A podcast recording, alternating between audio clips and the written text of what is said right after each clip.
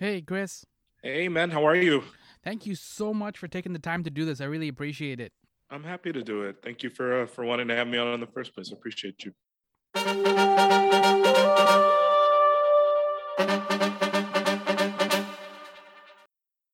Yo! Welcome to my summer lair. I'm your host, Sammy, and one, Younan. Welcome, Chris Herring, a senior writer at Sports Illustrated who covers the NBA. He's the author of Blood in the Garden, the flagrant history of the 1990s New York Knicks. Oh, yes, the flagrant history of the 1990s Knicks. What a classic NBA team. Pat Riley, Patrick Ewing, Anthony Mason, John Starks, Charles Smith. I'll even include Spike Lee. Seriously. In his NBA book, Chris takes readers on a journey through the intense and sometimes controversial history of the 90s New York Knicks. From the elbows up battles on the court to the behind the scenes drama, Chris offers a fascinating and in depth look at one of the most iconic teams in NBA history. A team that oddly never won a championship. Typically, books are written about championship teams. This is a recognized team that didn't win. Got super close though, yo. In this My Summer Lair interview, yeah. In this My Summer Lair interview, we'll delve deep into Chris's research and insights, explore basketball stories that range from death threats, yo, to the spiritual faith of these distinct characters, yo, all the wackiness that made the 90s Knicks such a captivating team. So, into the time machine we go back to the 1990s, one of the most unforgettable eras in basketball history.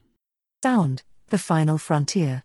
My Summer Lair is an enterprise, a pop culture voyage with a continuing mission to explore strange new worlds, to seek out new creators and celebrate established producers, to boldly go where no podcast has gone before. And now here is your host, Sammy Younan.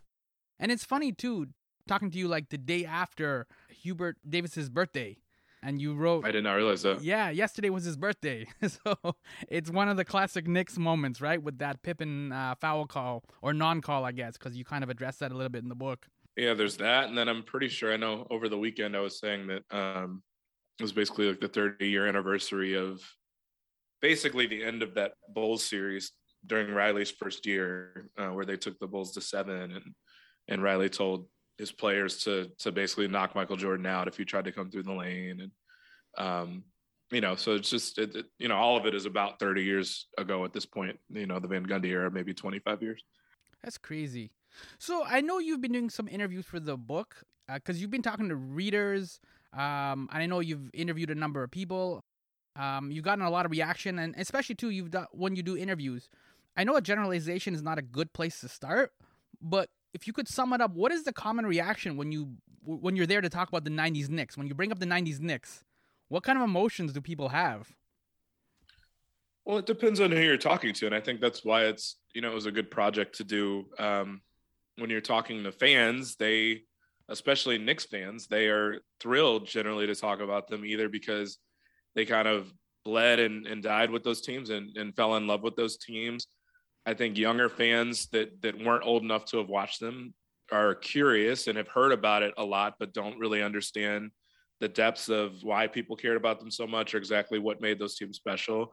Um, but then even when you go outside of people that are Knicks fans, you get to people that were Bulls fans or Pacers fans or Heat fans, um, really any other team. And most of those people were not big fans of the Knicks. They, in some cases, despise them because they the Knicks did not play the cleanest style.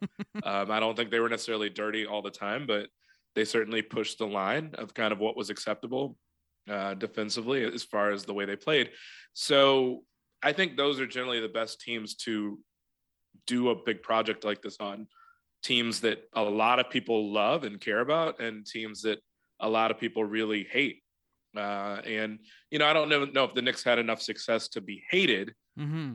but they certainly were not everybody's cup of tea from you know the way they played defense to just kind of how little offense they had at times um, you know so I, I just think it kind of strikes the right balance between those two things i think regardless of whether you like them or dislike them, or if you didn't have a real opinion on them, there still was a story to tell with this team. And I think they kind of um, dictated a lot of how basketball would be played during the 1990s. And for a lot of people, that is a really, really curious, interesting, fascinating decade when you're talking about NBA history. Yeah, you had a trailer for this love, this reaction, this hate, because you were a sports journalist, or you still are, but you were for Wall Street Journal, and you were covering the Knicks at that time when Anthony Mason died. So you got to kind of see some of that reaction that you're talking about, that love, that hate, that kind of like it's hard to put them into a kind of like a box, kind of it's all contradictions. Yeah, yeah. As far as Anthony Mason, there were a lot of contradictions, but despite those, um, well, I'll say this: I don't know that sports fans have ever been great about uh, how do you put it? People people are layered and people are complicated. Mm-hmm. I, I don't necessarily expect sports fans to be the best always at putting that within the proper context or um, you know and also like it's difficult in this country where you're innocent until you're proven guilty. And so you've got layers and shades of that where someone might settle out of court on something that is really really ugly but they weren't put in prison for it or they didn't go to jail for it or anything like that. So you've got people that have a lot of layers to that and, and people that settle civil cases and stuff like that. Um, anthony mason was a complicated dude uh, who had some stuff in his background that you know i'm sure he would not have been the, the proudest of some stuff that he had to kind of combat in court to you know to try to prove that he didn't do it um, and you know i mentioned the statutory rape charges and mm-hmm. you know and the book and stuff like that um, and he was someone that you know that was in constant bar fights he was someone that would kind of hurl insults at women and sometimes you know was accused of hitting women uh, at, at bars and stuff like that so he was complicated certainly but Knicks fans swear by him, I, I, and that's what I was getting at. Is that I don't know if fans are always like the best arbiter of that sort of thing, but I think that they are really loyal and really love the people that make them feel good when they watch games. Obviously, there are exceptions when something is completely beyond the pale, but then again, we have stuff like the Kobe situation where again it's complicated. Um, if you read in between the lines of, of that and really the allegations that were made with that and what was said and what happened, the night that everything was alleged to have happened with Kobe in Colorado.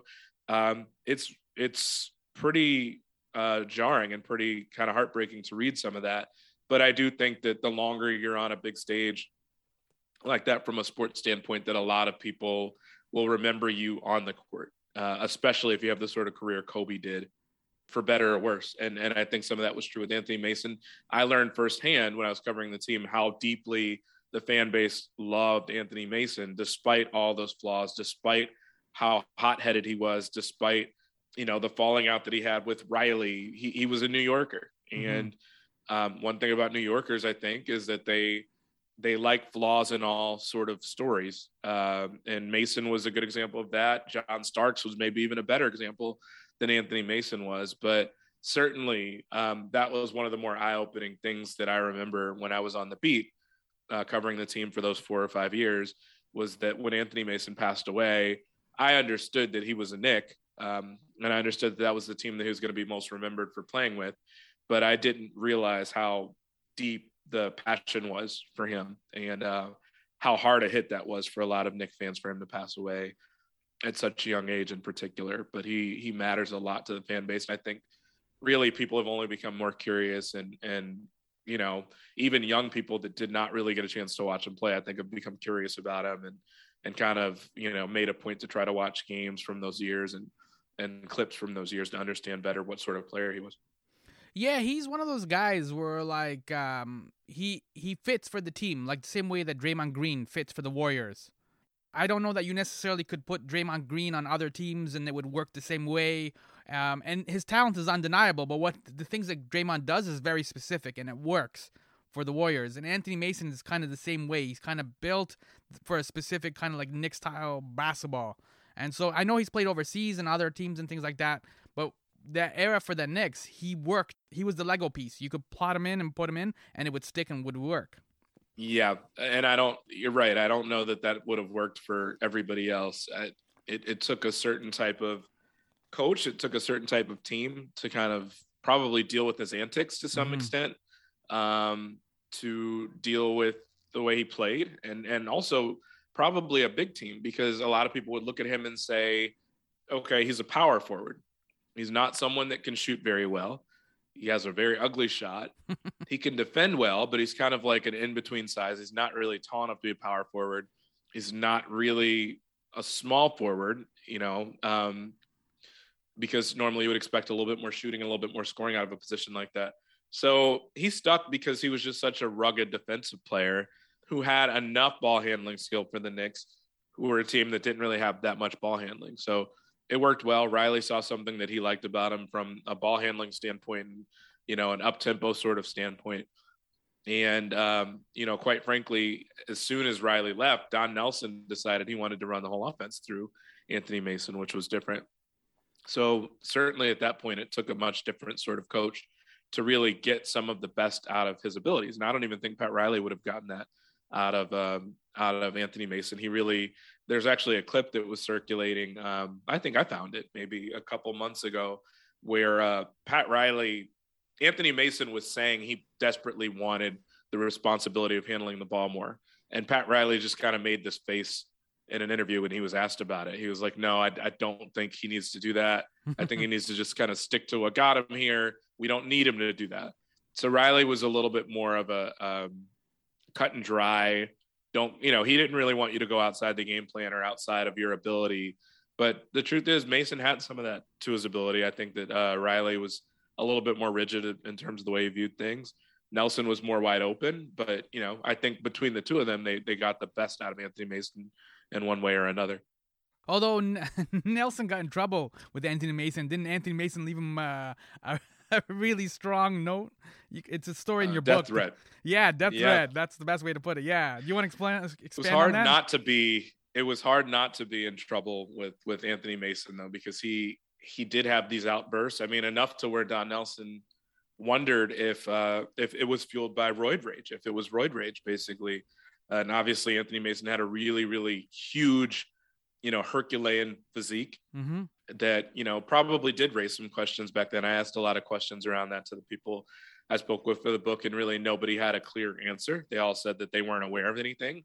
Um, you know, so I, I didn't really harp on it or, or make a, a huge point about it, but it did momentarily hold up the trade when Don Nelson, the, the trade between the Hornets and the Knicks when uh, they were trying to get Larry Johnson because Don Nelson, after being fired, who was friends with Dave Cowens, the Hornets coach, basically spoke to Don Nelson and just kind of wanted a sense of what sort of player, what sort of guy Anthony Mason was. And Don Nelson said, I found him to be difficult. Like he was a little scary. He had have these outbursts in the middle of practice, in the middle of games, just go off on you, and you had no clue where it was coming from. And I always suspected that maybe it had something to do with steroids. So, you know, when you hear that as as the Hornets coach that's about to coach this guy, you're immediately going to tell your team owner to you know stop the presses to kind of pump the brakes Mm-hmm. about making a deal like that um, for someone that's going to be on the books for another three, four years.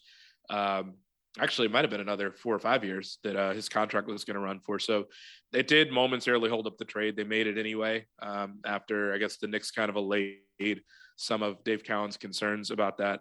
And Dave Cowan said that he, you know, he grew to really like Anthony Mason um, as while he was coaching him, but he was different and I mean, the, the craziest thing about the Don Nelson, Anthony Mason run in when Mason did allegedly leave the death threat and the, the written death threat on Nelson's desk, Don Nelson was playing Anthony Mason the most minutes of anyone in the league. Um, Anthony Mason led the league in minutes that season, and Anthony Mason was still complaining about playing time to the point where he left Don Nelson a death threat. So, you know, that that I think on some level tells you that he wasn't he was really, really, really high strung in a way that sometimes scared uh, coaches. Certainly, Mm-hmm. I don't know if it ever really scared the players, but uh, the players sensed that he was on edge. Uh, he was very territorial. He he viewed a lot of things as a betrayal, and quite frankly, it was the same way Pat Riley was. You know, Pat Riley could view the smallest of things. You know, I, I mentioned in the book that even um, Dave Checketts, the team president, Riley's boss, um, Checketts' wife called one day to ask if Dave Checketts was okay with the idea of getting certain color cars. for Oh the- yeah, uh, for this story's crazy. The Chevy, the Chevy Suburban that she was going to buy for the family, and uh, you know she asked about green first, and Dave Checketts is fine with green, but Riley is within earshot of this phone conversation that Checketts is having with his wife. And Riley Riley chimes in as if it, he has anything to do with it. And he says, "You can't get green, Dave. That's the color the Celtics wore or where And Checketts laughs, but Riley isn't, you know, joking. He's being serious about that. And so Checketts tells his wife it can't be green. Uh, she circles back and says, "How about red then?" And Riley gets even more frustrated about that because that's the color the Bulls wear. Mm-hmm. So the same way that Riley would have viewed, you know, I think somewhat seriously, getting a different color car is like a betrayal. Anthony Mason was wired like that too, as far as if you weren't going to allow him to cut the line, as far as who was, you know, first up to get their haircut by his best friend. Um, if you were going to play somebody else over him, if you were going to take him out of a game for making a mistake, he viewed all these things as betrayals. And I think it's part of the reason that he and Riley butted heads so strongly a lot of the time is that they were really, really similar. I mean, obviously, you look at them and they don't look the same, um, and not similar from that standpoint. And you know, their impulses were a little bit different, but um, I do think that they had like kind of an iron will, probably too strong of a will sometimes, and it kind of was part of the reason that they butted heads off. That iron will is a good way to put it. So, when you're a beat writer for the Wall Street Journal, you're writing now for Sports Illustrated, you're covering the NBA playoffs, for example. Like, as a beat writer for the Knicks, are you hunting for stories like this, like these death threats and these kind of stories, or are you just kind of like reacting to the game, last night's game, for example? Like, what is it you're looking for when you're a beat writer? Because obviously, this book is filled with stories, right? And so the approach is different, right?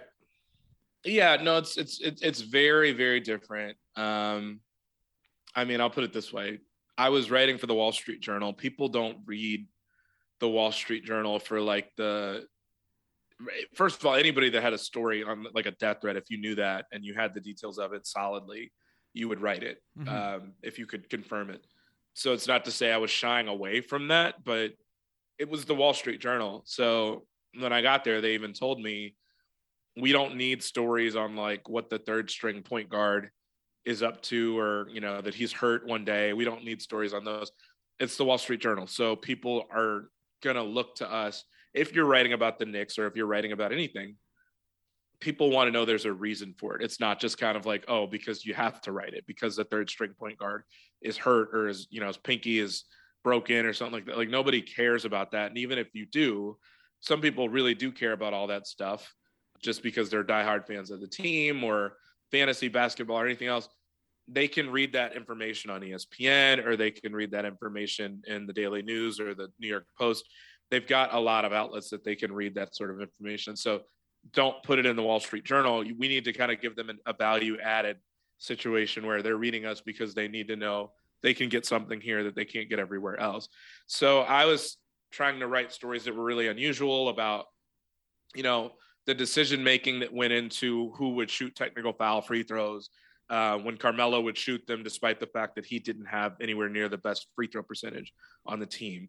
Uh, I would write stories about um, how, you know, looking at statistically how many points, rebounds, and assists on average starting point guards they played against, and then putting those statistics into um, in the context and saying that you know the Knicks are allowing 22 points, nine rebounds, and six assists per game to starting point guards over the last three weeks. The only player in the league averaging those numbers right now is I don't know, James Harden. Mm-hmm. And so, you know, the idea that the Knicks are essentially making every single point guard they play against on average James Harden. Uh, you know, stuff from like an interesting statistical standpoint to kind of drive a point home in a way and packaged in a way that's not the way you would normally read it. Again, to draw attention, but to try to make readers smarter, mm-hmm. um, to give them kind of interesting locker room stories. I, I wrote a story on how Carmelo started learning how to play chess at the age of 29 or something like that. Um, and you know, it's it's not anything he'd ever talked about before. So it's just stuff that if you read our section, you're going to learn something you certainly didn't know and probably weren't even thinking about. That was the way I approached it. But I, I would also say that um, while you have some people that are skilled enough and talented enough to kind of get behind the scenes and write stories in real time about death threats, about you know whether it's uh, Matt Barnes and Derek Fisher, I guess, happened during my time on the beat. mm-hmm. and everything with that. Uh, it's hard to do, so you don't see that much of it. I don't think there's that much salacious stuff that any one reporter gets. I'd have to think off the top of my head, like every now and then you get somebody that is really good at uncovering those things, but it's not often. Uh, but also, people are more willing to open up after the fact. It's, it's kind of like anything else, where when you're in the moment, maybe you're not an open book as far as what's happening behind the scenes with you. But after 10 or 15 years go by, uh, there's not as much of a risk in kind of opening up about what stuff was like behind closed doors. In this case, we're talking about again 25 or 30 years ago uh, for a team that has not been that good over the last 20 years. So in a way, this is kind of getting to relive the glory years for guys that played in the 90s that even if they were tough on themselves or if the media was tough on them back then, now most people can look back on that pretty fondly and realize we had it pretty good. We were doing pretty well. It was a, a pretty positive time for the Knicks. So they're a little bit more willing to open up about those things now. So I would say that's the biggest difference is that people are more willing to pull back the curtain after all these years Whereas, you know, if you're asking somebody about something that happened yesterday, particularly as they're playing against certain teams, and you're asking about a game plan or a strategy, they're not going to do that in the middle of a season or in the middle of a series or something like that. Yeah. Um, the benefit of hindsight is really helpful as a researcher and as a reporter to kind of know, okay, there there was this argument happening between Pat Riley and management at the time when you're in the moment, you don't necessarily know that that's going to lead lead to Pat Riley leaving. Mm-hmm. Um, now you can step back and look and say that there was kind of a little bit the dominoes were kind of falling into place as all that was happening. We just didn't really have the foresight to see it completely at the time.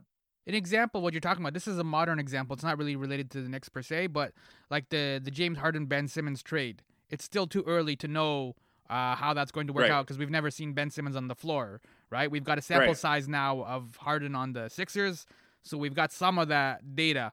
But but again, because when the trade immediately happened, there's all these articles and tweets and everything. Everybody has positions and uh, insights and stats and all these kind of things.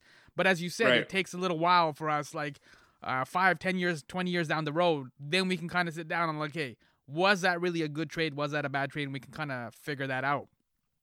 Sure, sure. And, and and you you do get books. It's not to say you can only do a book on something that happened 20 years ago, 25 years ago. I've got plenty on my shelf now. Speaking of the the Sixers, I've got Tanking to the Top sitting right here. Oh, it's a great book. Friend, yeah. Uh, Yaron Weitzman. Mm-hmm. Yeah, he's done a great job writing about the Sixers in the past, and certainly that book is great. Mm-hmm. Um, I think it's more difficult to write a book like that, quite frankly, because um, one of the big issues he ran into in trying to do it was that the Sixers more or less told him and and told everyone in their organization not to speak with him while he was writing the book because you still have so many of those people in charge um, that were in charge at the time still there um, at the time he was writing it. So there was very little incentive. Again, when you're midstream, you're normally not going to feel as open about kind of getting into the strategy and the why and the how.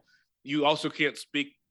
I guess you could, but you're less likely to speak openly if you feel like you have to criticize Joel Embiid, are you really going to do that if you still work for the Sixers? Mm-hmm. Are you really going to take shots at, you know, the franchise player? Can you do that without worrying for your job, uh, you know, about the future of your job? So, you know, it, it, it, can be done. It's just difficult. You really have to dot all your I's and cross all your T's. Mirin Fader uh, just had a book out um, book. last year also.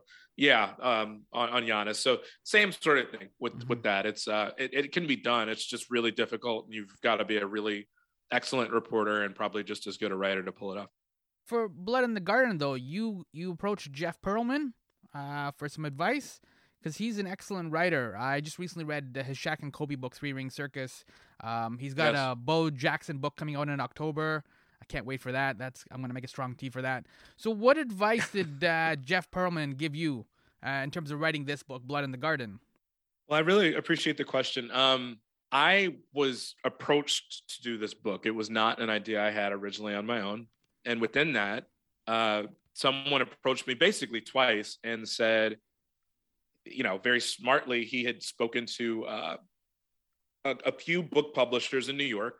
It's kind of like anything else where you uh you know if you're a sports agent you kind of try to get a sense of the ideas you've got and the sorts of you know if your player wants to play for a certain team, you kind of try to talk to those teams beforehand. You're not supposed to; it's tampering technically on some level.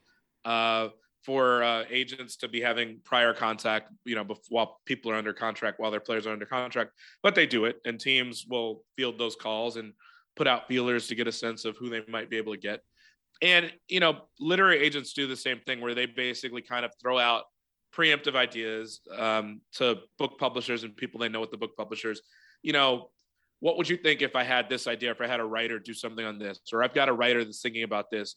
Can you give me a ballpark of maybe what that would yield money wise if I had a writer do this?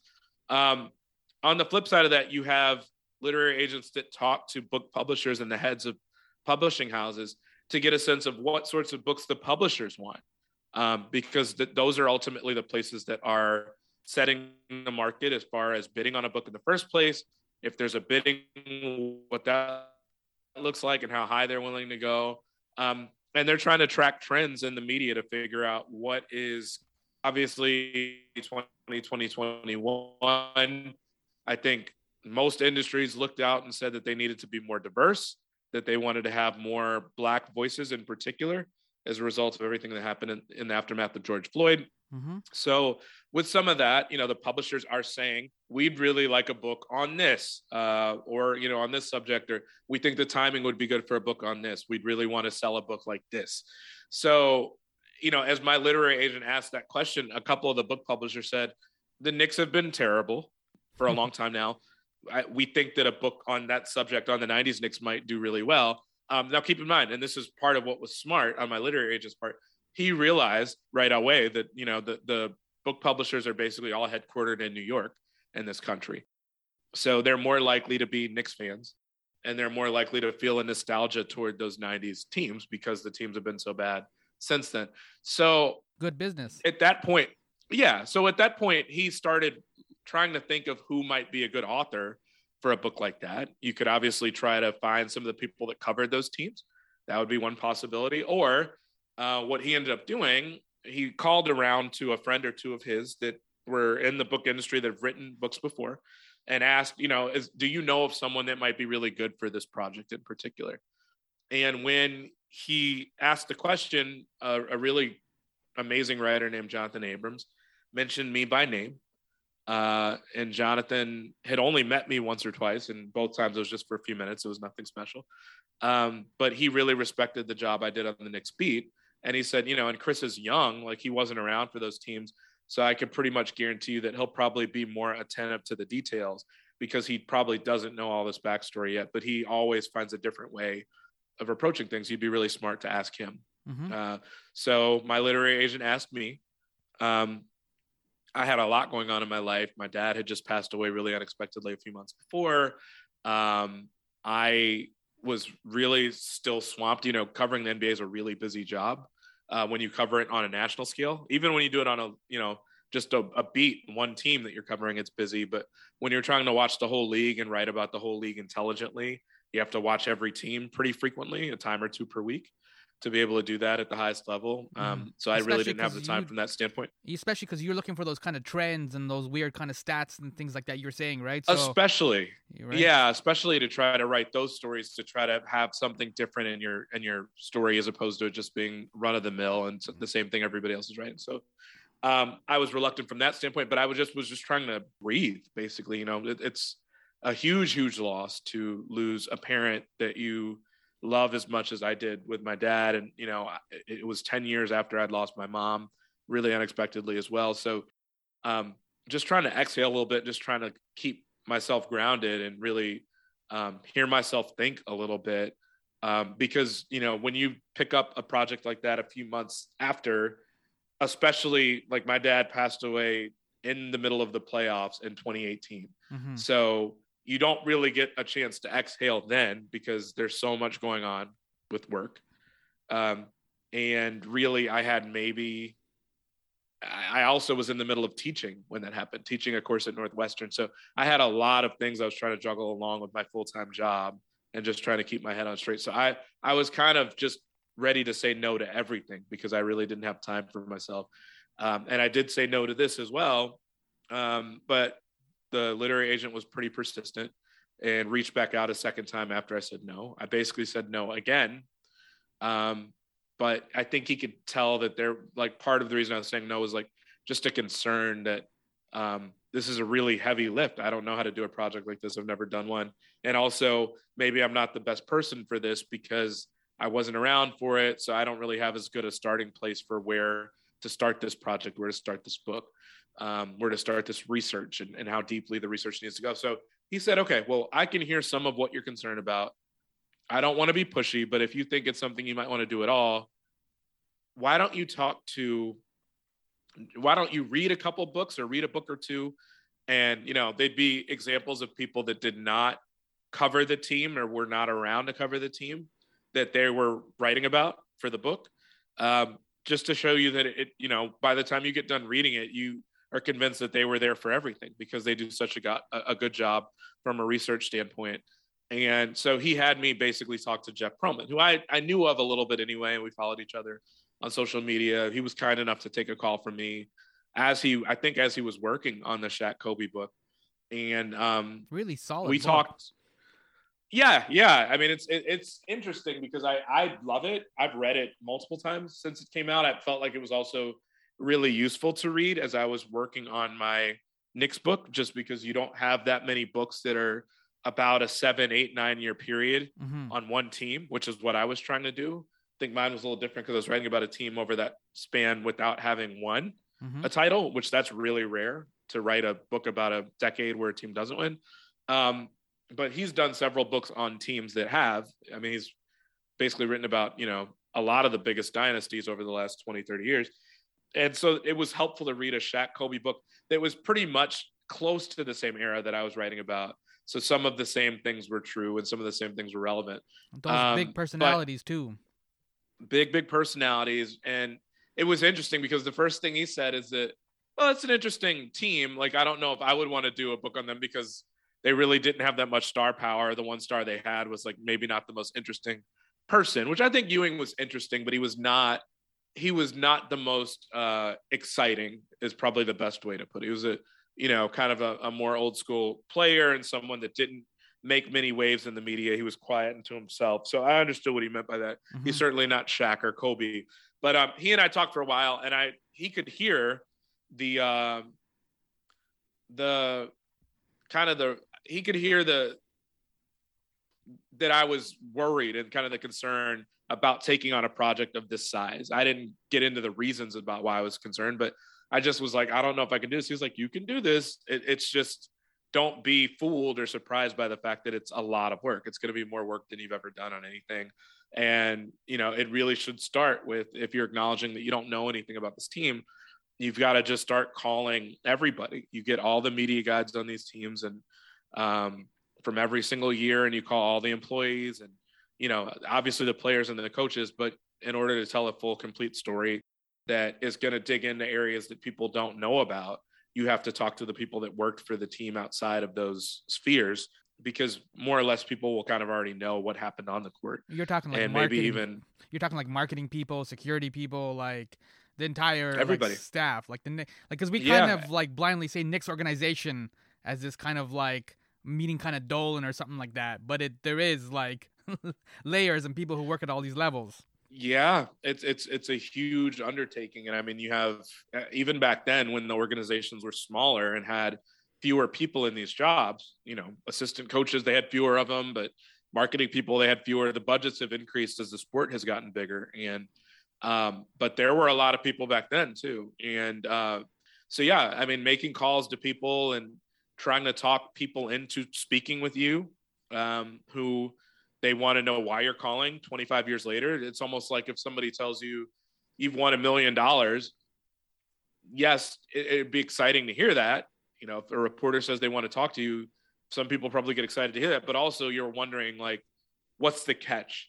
You know, like why is somebody trying to talk to me hmm 25, 30 years later? He's never written a book before. You know, if you don't take the time to Google who I am, you're not going to know that I'm like a reputable, legitimate writer. You, you, you may not know.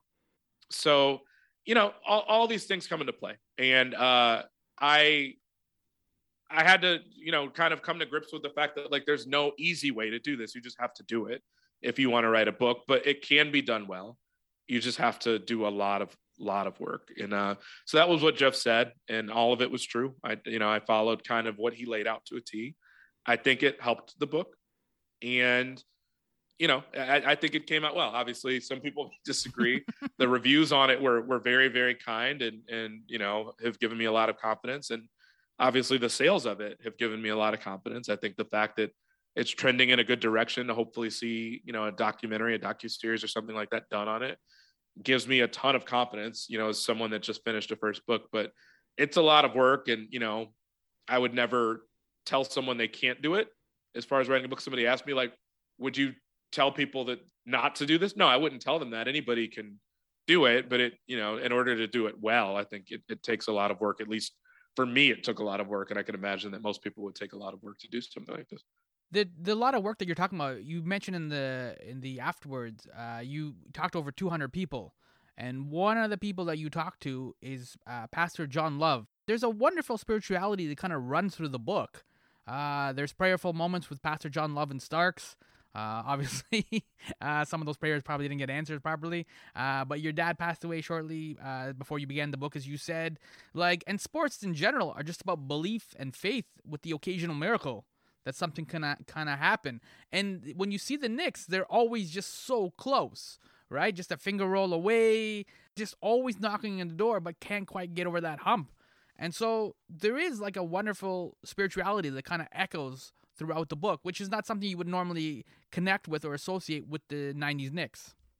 Yeah, I, I mean, there is. And I, I thought it was useful to have that. And I appreciate you picking up on that theme. I think you're one of two people that's asked me about it. I, I did one podcast a couple months back with um, a rabbi who is a really big fan of my work. I appreciate him. His name's Ari Lamm, and uh, he um, he he wanted to have me on to discuss my faith to some extent, which was interesting. Um, you know, but he knew a little bit of the backstory with my parents and everything like that, and he's a fan of my work, a fan of the Knicks, and um, so he picked up on that too. And I thought Pastor Love was one of the more interesting people to talk to in the book, not only because he had really great details leading up to game seven of the 94 finals and the fact that he remembered John Starks coming into chapel that day and, you know, and remembered more or less praying for the players, not just the Knicks players, but players generally to play to the best of their ability.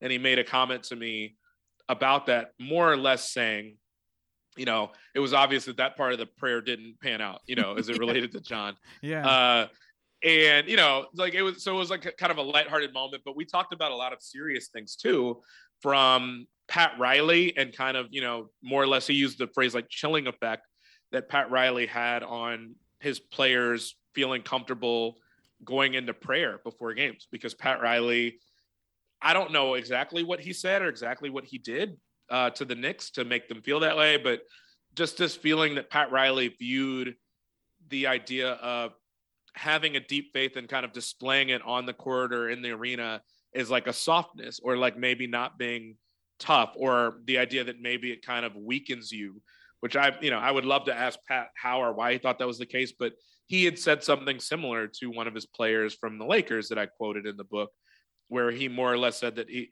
he wonders if reading the Bible too much just kind of takes away some of the ruggedness. And so, you know, talking to the pastor about that, I thought was interesting. Talking to the pastor about Ewing was mm-hmm. interesting and how they kept trying to get Ewing to be a bigger part of what the team was doing because most of the players were involved in one way or another with chapel or with prayer. And Ewing was like the one guy who John Love could never really loop into the circle. He tried.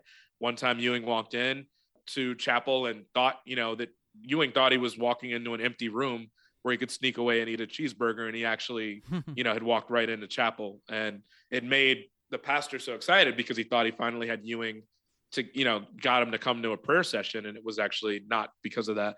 But I think the biggest thing to what we were talking about earlier with Mason, everybody talks, you know, to no end about how, uh, how difficult a person Anthony Mason could be, how um, you know maybe not the most upstanding figure at every moment he could be but pastor love really loved dealing with anthony mason in part because he kind of felt like he could really counsel him and that he could see that mason really wanted the counsel uh, because Mason knew he lived kind of a wild life. And so um, somebody at one point said, you know, Pastor, I, I just want you to know that Mace is kind of, I don't know if that's the kind of guy you want around in chapel. And he shot back at the guy. He said, if, if you're saying Mace is who he is and what he is, he's exactly the guy I want because I can help him. I can work with him. Uh, so, you know, it, it was really interesting to hear that. It was really interesting to hear kind of how devoted Mason was to his own faith. Um, and while I haven't read a book that you and I were talking about uh, just before we hopped on the pod, we were talking about the uh, "It Was All a Dream" book by Justin Tinsley, mm-hmm. and it was really interesting. You know, I've watched a couple of his interviews about that process and really what he felt he learned about uh, Biggie, and he has a lot of the sim like a, a similar refrain in his book about how there are certain things you would just kind of assume about Biggie, just kind of you know listening to his music and hearing about the way he died and everything with that, the guy was very, very spiritual. And that he had a lot of the same things at the end of his life that he was talking about that Mason really was doing, where Mason was very devoted. Uh, Mason carried an electronic Bible around. He would ask people out of the blue if they were Christians like he was. Uh, so his faith was important to him. And I felt like it was kind of interesting. Um, you know, and I don't think this is why they had so many miraculous plays, but when you talk about a a team that kind of was a miracle that they even made it as far as they did so many times and you know that they were um, fortunate to win as much as they did there was a lot of faith involved again not that one leads to the other but this mm-hmm. was a mm-hmm. team that was really big on faith not to even mention somebody like charlie ward who um, you know I, I, think sometimes was so religious and so spiritual to where it actually offended people um, and i think rightfully so given some of the stuff in the book and, and just in his background but um, just an interesting, interesting team all the way around. But the spirituality was part of it too, and I think explains some of the bonds that the team had, where seven and eight players at a time would have a Bible study. You know, when they would go on the road and stuff like that. At least in '97, that was the case. Yeah. So as we're wrapping up, I want to just do a, a, lightning round with a handful of like Knicks players and some maybe Knick moments where you can just share either like a brief emotion or a pivotal highlight or a short story from your book anything like that. Just kind of like a lightning round, if that's cool. Uh, I want to start with Charles Smith. Sure. Well, he was someone I, I tried really hard to get for the book. Uh, everybody kind of kept telling me he he. I don't think he's going to want to open up about this, but try him. Uh, you know, and I tried to get everybody for the book. So I, I called him, um, talked to him on. He was getting. I could hear the subway doors closing behind him. Mm-hmm uh, when he was getting on the train. And I, I don't know what I assumed about where he lived. I figured he still lived in the Northeast, but I didn't know he lived in New York. And I just thought to myself, wow, what a, a, a difficult place to continue to live, you know, given the way I think a lot of Knicks fans think about him. And he was someone that I didn't, I didn't anticipate writing a whole, whole, whole lot about. Obviously, you're going to focus on that moment in Game Five in '93, but um, I ended up realizing like I have to have a chapter on this guy because really the most painful moment of the last 50 years for the Knicks and their fans was involving him. And there was a lot that led up to that. And I think it scarred him in a way. Maybe not that play, but certainly the way he was kind of talked about and treated after that play. And even to some extent before that play uh, by Riley, by his teammates to some extent, and just the chronic knee issues he would have. It was a um, a difficult time in his life, and I, I, felt like I had to get to the bottom of that. So he was someone that I really wanted to speak to at length, but he he declined to speak to me um, that day on the phone. That play you're talking about is the the four blocks or the strips or whatever you want yeah. to call them. It really is like a metaphor for the Knicks. Just like he's right under the basket. Uh, the the Knicks were down by one. All he has to do is lay it up or dunk it and he just couldn't gather it ball, couldn't get it. Uh, Jordan and Horace Grant and Pippen are all swiping and blocking the ball and stuff. It's just it's really a metaphor for the the Knicks as a whole. Like they're just so close, and if they could just get up and just like lay it off the glass or something, there it's just a game of inches, and unfortunately just couldn't get it done. Yeah, I mean, I, I, I lay this out. I think in the I don't know if it's in the epilogue or if it's in the last chapter. I can't remember it anymore. But um, you know, you look at it year by year. '92, Riley's first year, they take the Bulls to seven. Uh, you know, the the the three-peat Bulls to seven games. It's the first time Michael Jordan had been taken to seven games in, you know, in his title era. Um, and they were, it wasn't that they were like competitive. They were winning the series through six games, basically. They had more points, more rebounds, more assists. They were the more physical team. I think they had four flagrant fouls to the Bulls, zero. Going, going into game seven, they were intimidating Scottie Pippen.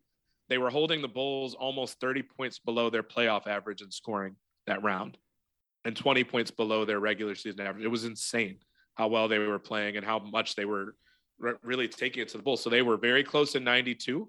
They, you know, they took the Bulls to a seven game series in 92, despite being the road team in that series. Uh, 93 was the Charles Smith play. 94, they lose in a game seven where John Starks shoots two for 18. That was they the almost won game six of that series. That was John the Stark taking prayer. last shot on Hakeem Olajuwon. Yeah, so there was that. You think about the finger roll in 95 where Patrick Ewing bounces it off the back iron in a game seven against the Pacers in Riley's last game. They, they easily could have won that game in that series, which would have put them in the conference finals that year.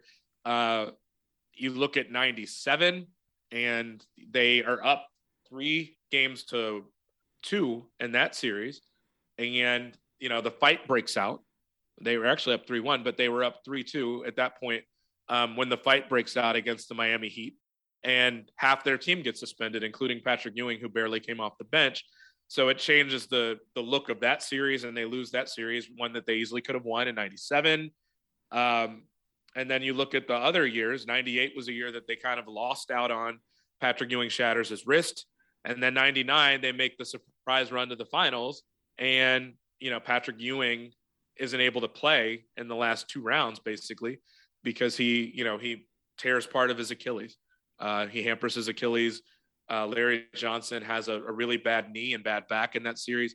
One that they're playing against the Spurs, where they've got two of the best big men of all time, and the Knicks really don't have healthy big men to really, really compete in that series the way they otherwise could have. So they had so many close calls. They mm-hmm. benefited sometimes and won some of the close calls. Certainly, um, when we talk about the Pacer series and the four point play that they probably shouldn't have been able to benefit from. The you, you mentioned the Hubert Davis one. Mm-hmm. Um, you know, with Scottie Pippen. So they did benefit sometimes, but they had so many close calls that they just barely missed out on. Um, and that was kind of the story of their run. And I think part of what made them so fascinating, they're not quite as compelling and quite as interesting to me if it's not a heartbreak story. If they win, um, they're not remembered kind of in this heartbreak fashion that I think keeps them so vivid in a lot of people's memories. So, just sticking with the, a couple more names with the lightning round, uh, let's stick with the heartbreak and talk about Reggie Miller his yeah, it's not to, to knock him at all, but is almost he actually was partly because of that interplay with the Knicks and between them and the Knicks.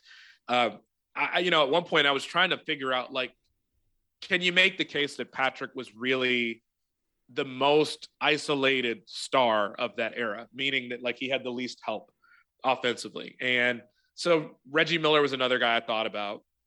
And, you know, it, not just the, the most isolated, but also like the best and most isolated. And I was, so I was trying to figure out like what comparisons can you make between Miller and Ewing and who was the better player. And looking, I think Reggie was an all star like five times, whereas Patrick was an all star 11 times. Um, you know, Reggie was a, a, a dominant shooter and just a great, great shooter, but he wasn't much for a defender. Uh, Ewing was a pretty good defender. I, I, don't think he was nearly nearly as great as he was in college. Um, and you know, I think Reggie had a little bit more help on offense. Obviously, Rick Smits was there. Later, we get Jalen Rose. Later, we get Chris Mullin. so he had other talent. Yeah, the well, you know, those were guys more like offensive rebounders, but mm-hmm. not you know not guys that are really going to help you get 15 or 20 a game. But but you know, Reggie did have guys that could do that at least later on. Um, but Reggie was someone that, again, I think a lot of his uh, intrigue was really built off the rivalry with the Knicks. I've got his book sitting here called I Love Being the Enemy. And I think literally the first sentence of the book is, I hate the New York Knicks. It's the first sentence of his book. so it's it runs deep for him. Um, I think he actually might be the most hated of anybody from those 90s years, maybe other than Riley. I, I don't know. People might have some love for Riley because – he won with them and he helped them win. But I think with Reggie Miller, with Riley, like those guys, I'm sorry, uh, Riley and Michael Jordan, they've had so much success everywhere else that it's kind of makes sense that they would be a thorn in your side to some extent or that they would hurt you in some way. Reggie Miller, it, it really did kind of feel like he only did that to the Knicks.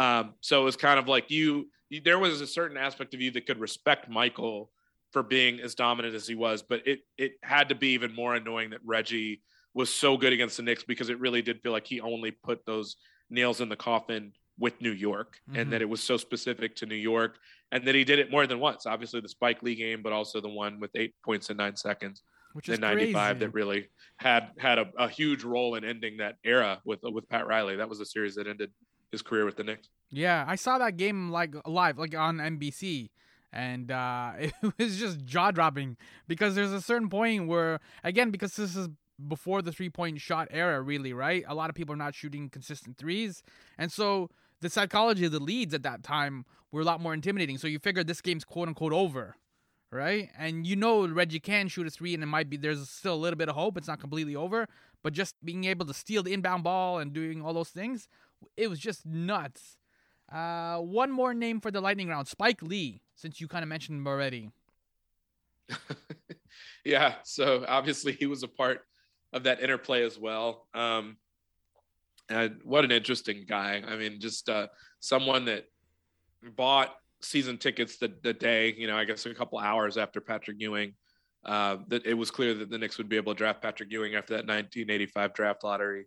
Um, you know, essentially went through a breakup as the Knicks landed the number one pick in kind of funny fashion. Um, and, you know, the next morning uh, went to go pick up tickets early the next morning, has had season tickets ever since for the Knicks. So, you know, certainly their most prominent fan that everybody recognizes, someone that's lived through the heartbreak, someone that befriended a lot of those players, and um, you know some of them helped finance his, you know, one of the most famous movies he's ever made, Malcolm X. Mm-hmm. Um, so he would take the players and kind of wine and dine them to take them to various bars and restaurants throughout the city to kind of talk business with them, to try to you know to schmooze with them a little bit and introduce them to Denzel Washington or Halle Berry. And someone who you know loved the book. You know, I guess it's, kind of a plug. He really uh, he he somehow got his hands on the book a week before it came out and made a point to get my phone number and track me down and tell me how much he enjoyed it and wanted to know how I even got and how I knew so much information because he's like, okay, you know, obviously the players know certain things and they assume they're going to go to the grave with certain details from those years. And you know, I wasn't on the team, but the players are tight with me, so I'm kind of in that inner circle. And I'm just telling you that nobody knows some of the stuff you had in this book, like other than the players and me and maybe their families. So I'm so impressed with what you got here. Like he was blown away. That's really by cool. a detail I had. Uh, yeah, he was blown away by a detail I had in the book about Rolando Blackman as it related to why Pat Riley might not have used him in the playoff series against uh, against the Rockets in the finals in '94. Like he knew that, but he didn't know that anybody else knew that. And I was like, well, I didn't either until Rolando mm-hmm. told me, you know, and, and, a couple other guys on the team hinted at the fact that something might have taken place with uh with Rolando and Pat, maybe them having an argument before the series. So um, it was really really cool to kind of have his stamp and his endorsement on it. He uh, he did a book talk with me, which was you know just kind of like a life, I guess not a life goal because I never set out for that goal, but again, not too many people that you could have conversations with about the Knicks that are going to be more passionate about it than he is, and so I'm really grateful. And just as we're wrapping up, do we have to also acknowledge like the culture of Madison Square Garden? Because Pat Riley, as you said, he took this team. The team wasn't very good, and he kind of basically infused them with this culture of like we're gonna knock Michael Jordan to the floor. It's gonna be hard fouls and like really like uh, hard hat constructiony kind of type guys, bruisers basically. Um, and we've seen Pat Riley have success with the Lakers in terms of creating culture. We've seen him have it with the Knicks and, of course, with the Heat. He's really famous for the Heat culture. So, this idea of like creating a culture is great for the teams and stuff like that. But what about the actual culture of the fans in Madison Square Garden and all these incredible things that have happened on this sacred floor?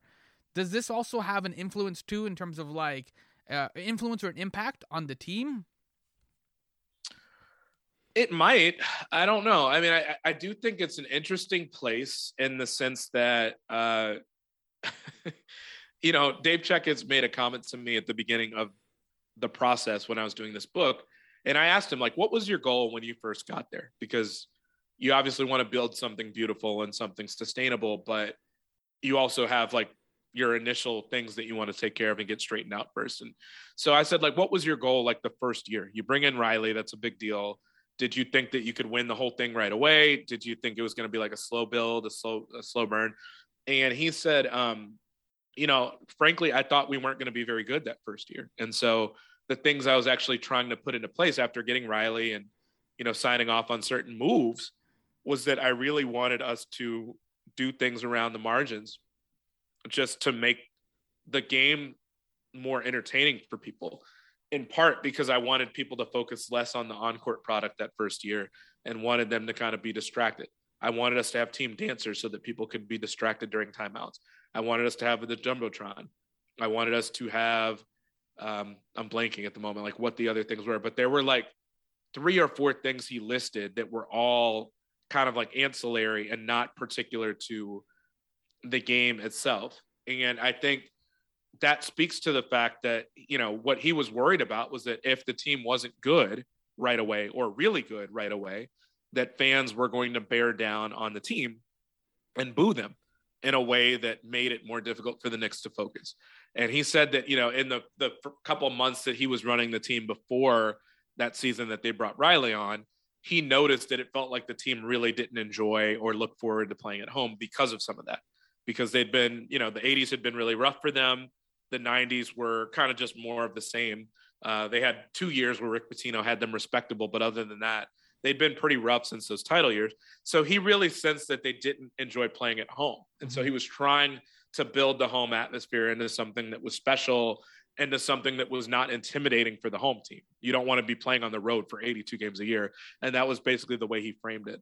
So I, I do think that that alone was something that they were trying to change because it's unusual to have a crowd that I don't think they were working against the Knicks, but that was the way he was describing it and the feeling that they had. Um, and then you take into account that, and to this day, it's such a special experience for opposing players to come into the garden and so on some level, guys like save their best for that atmosphere.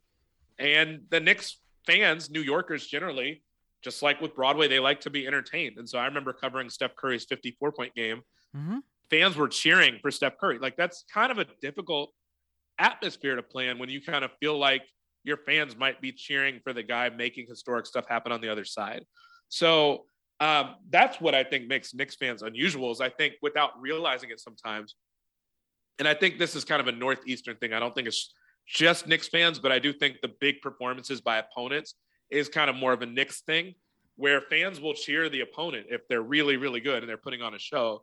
Um, so you're working against some of that, particularly during those Jordan years. You're working against a lot of that.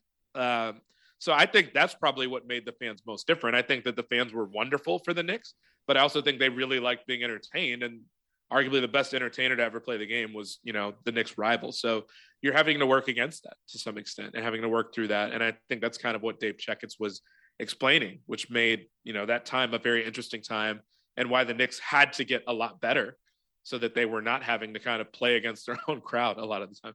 Yeah, I've been fortunate to go to about 10 or 12 uh, games at Madison Square Garden and it is like a very sacred place and like you feel a different energy. I've been to staples center i've seen kobe like i've been to 76ers i've been to raptors games i've been to many different kind of arenas but there is a completely different energy like you almost feel like you have to have your guard up. Like anything can happen there's ruckus might happen like it, it's very electric and it's uh, it's a great arena to go to in terms of seeing a basketball game. And as you said, if you're lucky and you can get a Jordan 55 point game or Curry going off or something like that, then you get a real treat. Mm-hmm. Yeah, you get that, and, and you know if you're a Knicks fan, you're hoping that they get a win despite that. And you know the the Curry game was like that, where the Knicks did win. The 55 point game was not like that.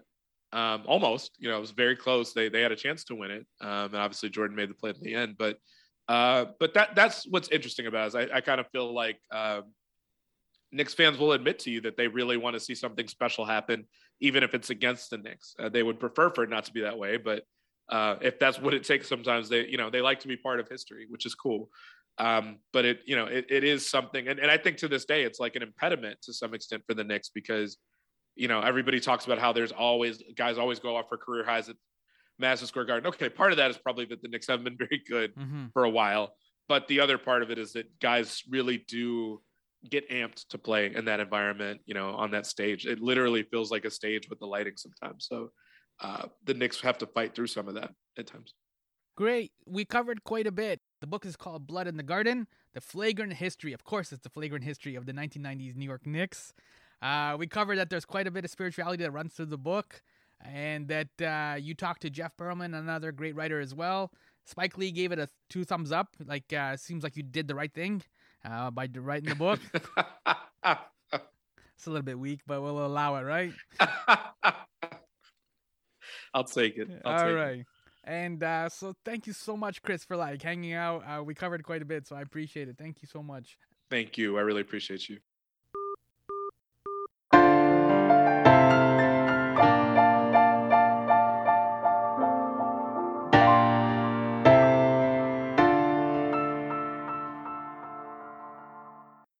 Yo, that was Chris Herring talking about his NBA book Blood in the Garden: The Flagrant History of the 1990s New York Knicks.